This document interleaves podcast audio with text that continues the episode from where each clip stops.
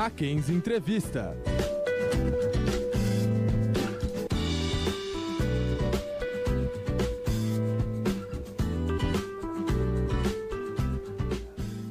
Fala pessoal, meu nome é Rafael Santana e está no ar mais um Mackenzie Entrevista.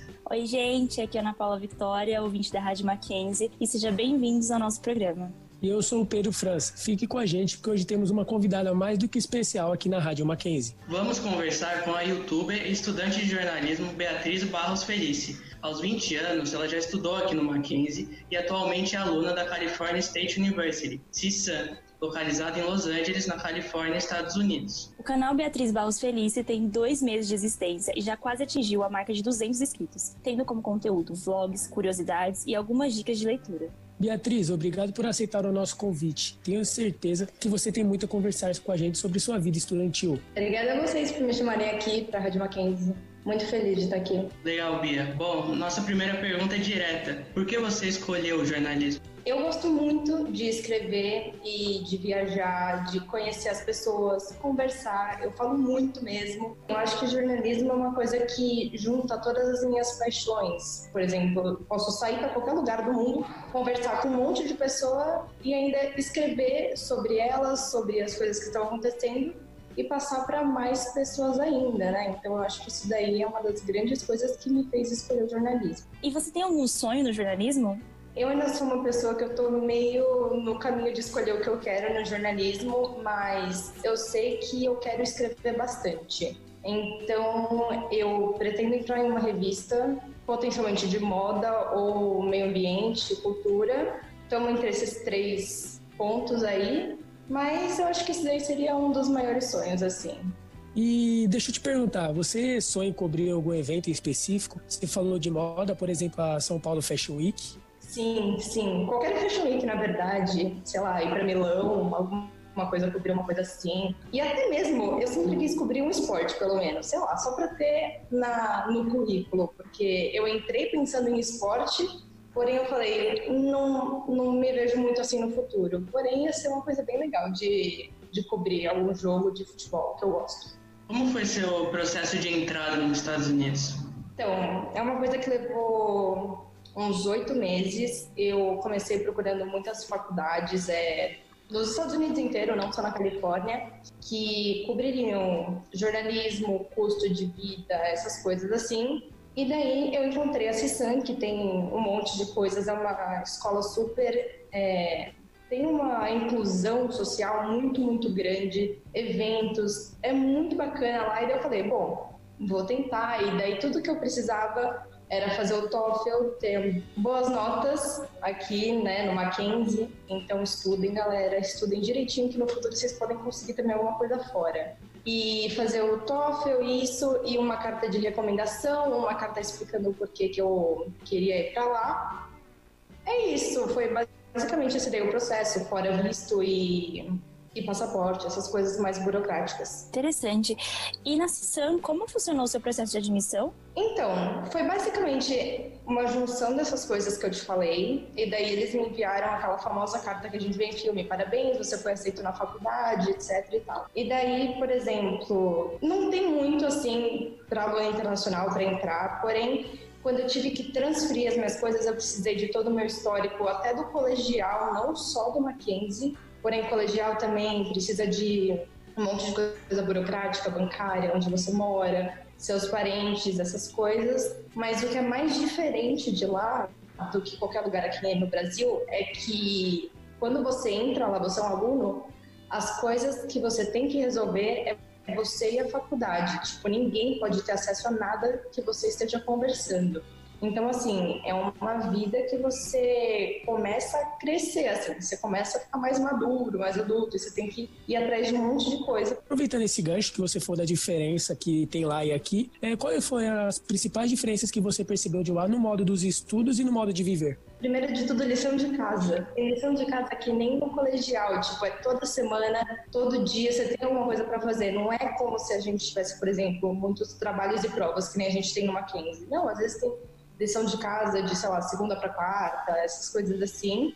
Os professores, eles têm um jeito diferente. Então, por exemplo, aqui no Brasil a gente tem muito professor com slide atrás, vai explicando e etc. Lá, os professores até mudam, às vezes é só um encontro, uma conversa, um debate, essas coisas assim. Então, eu acho que esses aí são os maiores pontos de diferença na, na educação.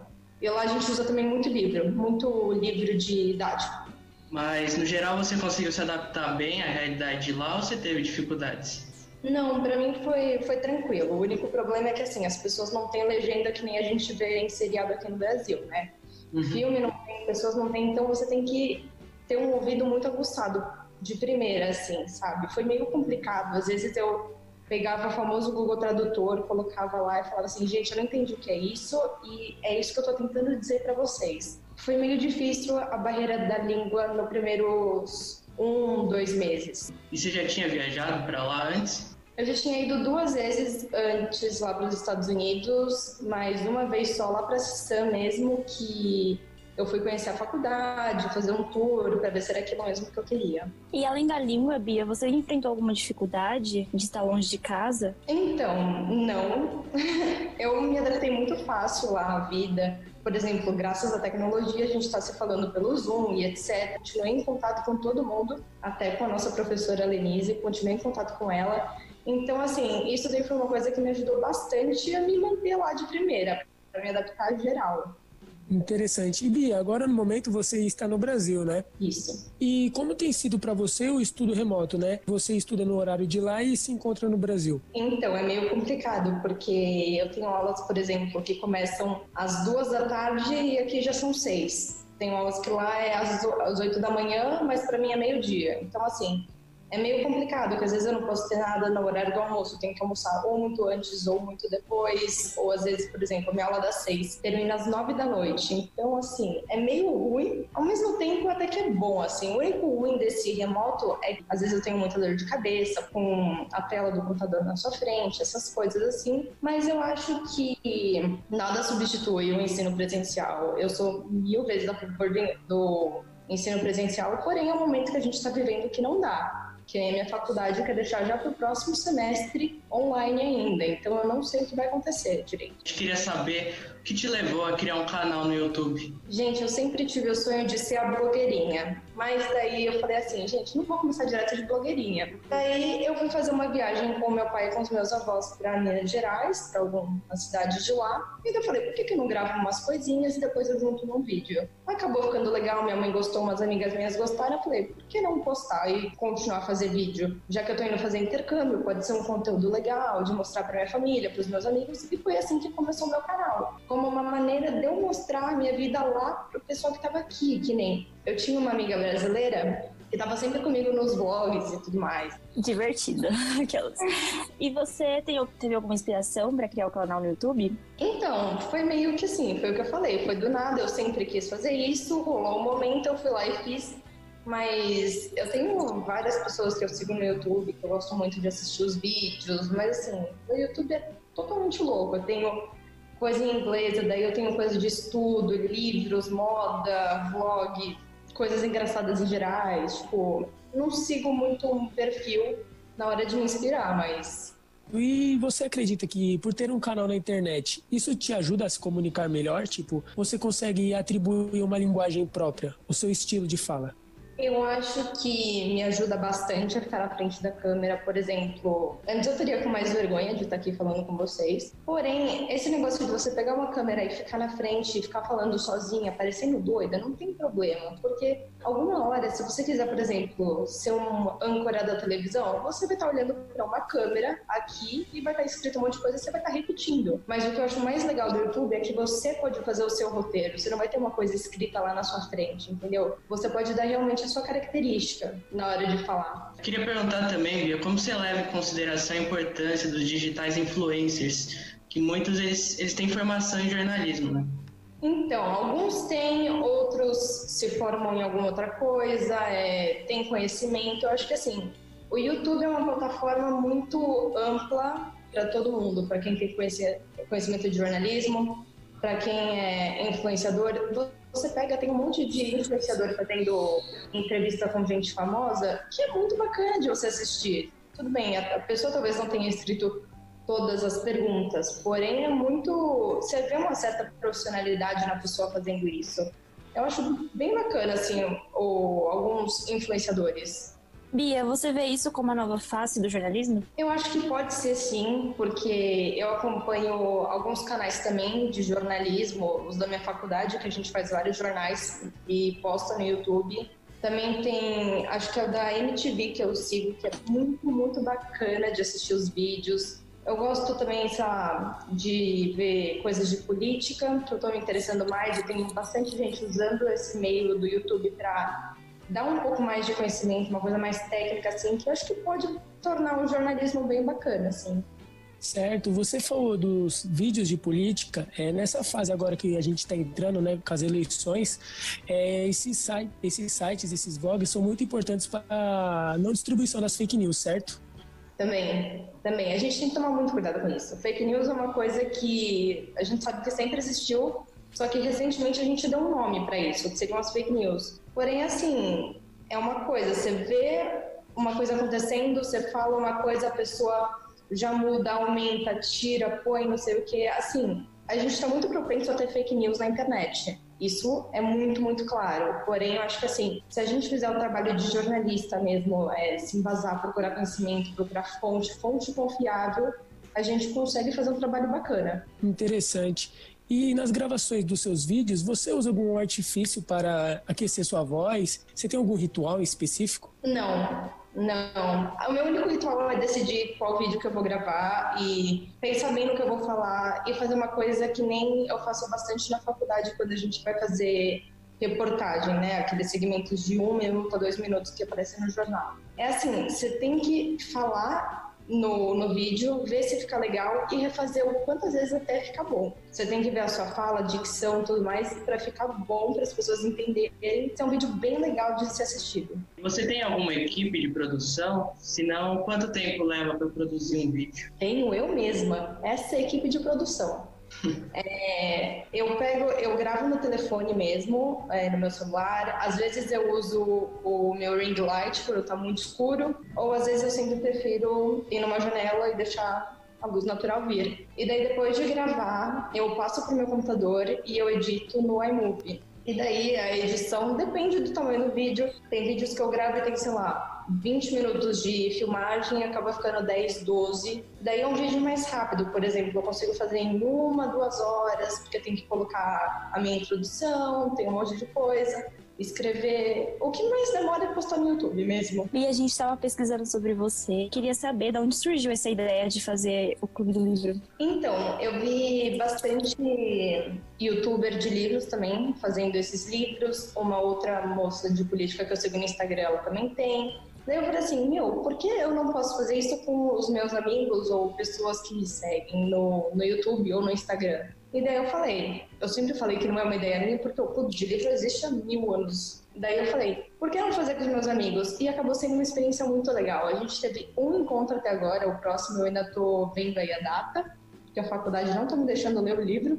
Assim, foi muito bacana. Foram cinco pessoas que entraram e a gente conversou durante uma hora e meia. Foi uma delícia de conversar sobre Dom Casmurro. Tudo bem, tem gente que não gosta de clássico, mas eu achei muito bacana. Certo. Você falou da dificuldade que tem tido para ler durante os trabalhos da faculdade, que dificultou um pouco, mas durante a pandemia deve ter dado para você ler alguns livros. Quais você leu durante esse momento? Nossa, eu li toda a coleção do Percy Jackson, que eu ainda não tinha lido. Eu li Dom Casmurro, eu li Memórias Póstumas. Eu comecei a ler o meu livro dos Miseráveis, que eu tenho aquele tijolão gigantesco. Li dois livros do Sherlock Holmes, que eu gosto bastante das histórias, eu acho que elas me prendem. Um livro sobre uma jornalista também, que se chama. O livro se chama Joyce, eu achei bem bacana o livro, muito bem montadinho, etc. Cara, teve muitos outros, porém eu não, eu não lembro agora assim de cabeça. Esses são alguns dos que eu li agora na pandemia. Fora os da faculdade mesmo, porque eu tô estudando desde janeiro, eu não parei, tipo, nem nas férias, né? Porque eu tive aula de verão também. Então, foi livro da faculdade demais que li. E quando você lê inglês, só são ah, os livros da faculdade ou também tem outras leituras que você faz que são em inglês? Então, a maioria, óbvio, que é da faculdade, porque, como eu falei, para cada aula tem um ou dois livros para ler, então é muita coisa. Mas eu também, eu não me importo de, tipo, baixar o livro e ler inglês. Eu tenho alguns livros lá em casa também que são em inglês, então a única coisa é que eles demoram para ler mais do que o em português, porque português é a minha língua, né? Então eu leio muito uhum. rápido. Considerando que você é uma estudante numa universidade americana, você acha que saber a língua inglesa abriu portas para você? E se sim, é, conta um pouquinho para a gente da sua experiência com a língua. Eu acho que com certeza é, aprender mais de uma língua te abre muitas, muitas portas. É, eu comecei a fazer inglês Primeiramente, porque eu queria saber o que, que eu estava cantando nas músicas do rádio. Minha mãe não tinha tempo de me explicar nem nada, então eu falei: você me bota num curso de inglês e eu me viro por si só, porque eu não confio no Google Tradutor. E daí eu comecei a estudar o inglês com uns 10, 11 anos de idade.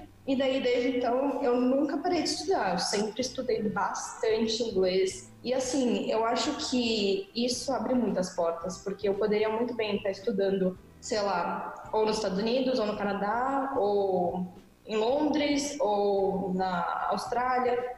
Assim, e se você souber, por exemplo, espanhol, você pode estudar na Argentina, Colômbia, na Espanha, em tantos lugares, assim.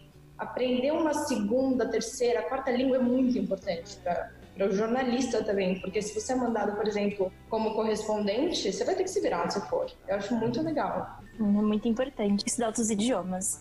É, queria saber se você tem algum conselho para dar para os estudantes de jornalismo. Um conselho que eu daria é sempre tenta focar em ser o mais verdadeiro e transparente possível com as pessoas, porque jornalismo é basicamente recontar para pessoas que não têm a mesma formação ou habilidade, experiência que nem um jornalista de repassar informações, mas repassar informações verdadeiras porque você não quer ouvir mentira o dia inteiro. Você quer saber uma notícia legal, uma notícia verdadeira, que te traga alguma coisa a mais no seu dia, certo? Então, assim, eu acho que ser o mais transparente possível com, com a outra pessoa é muito, muito importante numa entrevista, entrevista de emprego, na televisão, no jornal escrito mesmo. Então, assim, é muito importante ser transparente. Bia, tenho que te agradecer. O papo está ótimo, mas o nosso tempo infelizmente se esgotou. É, muito obrigado por ter topado falar com a gente. Muito obrigada a vocês, eu adorei passar um tempinho aqui. Bom, pessoal, nossa convidada de hoje foi a Beatriz Felice, youtuber e estudante da California State University, CISAM. Para continuar acompanhando o trabalho da Beatriz, sigam seu Instagram, beatriz.barros, com dois Es, e também seu canal no YouTube, Beatriz Barros Felice. Este foi um trabalho realizado pelos alunos do terceiro semestre do jornalismo da Universidade Presbiteriana Mackenzie. Ana Paula Vitória, Pedro França e Rafael Santana. Orientação: Professora Lenise Vilas. Trabalhos técnicos de Emerson Canoa, NPDA, Mackenzie. Obrigado e até o próximo programa. Até mais, pessoal.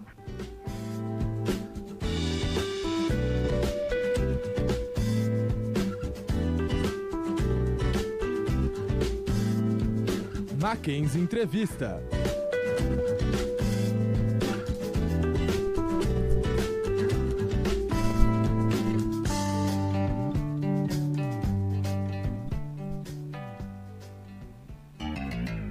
Rádio Mackenzie, uma iniciativa do Núcleo de Produção e Desenvolvimento Acadêmico.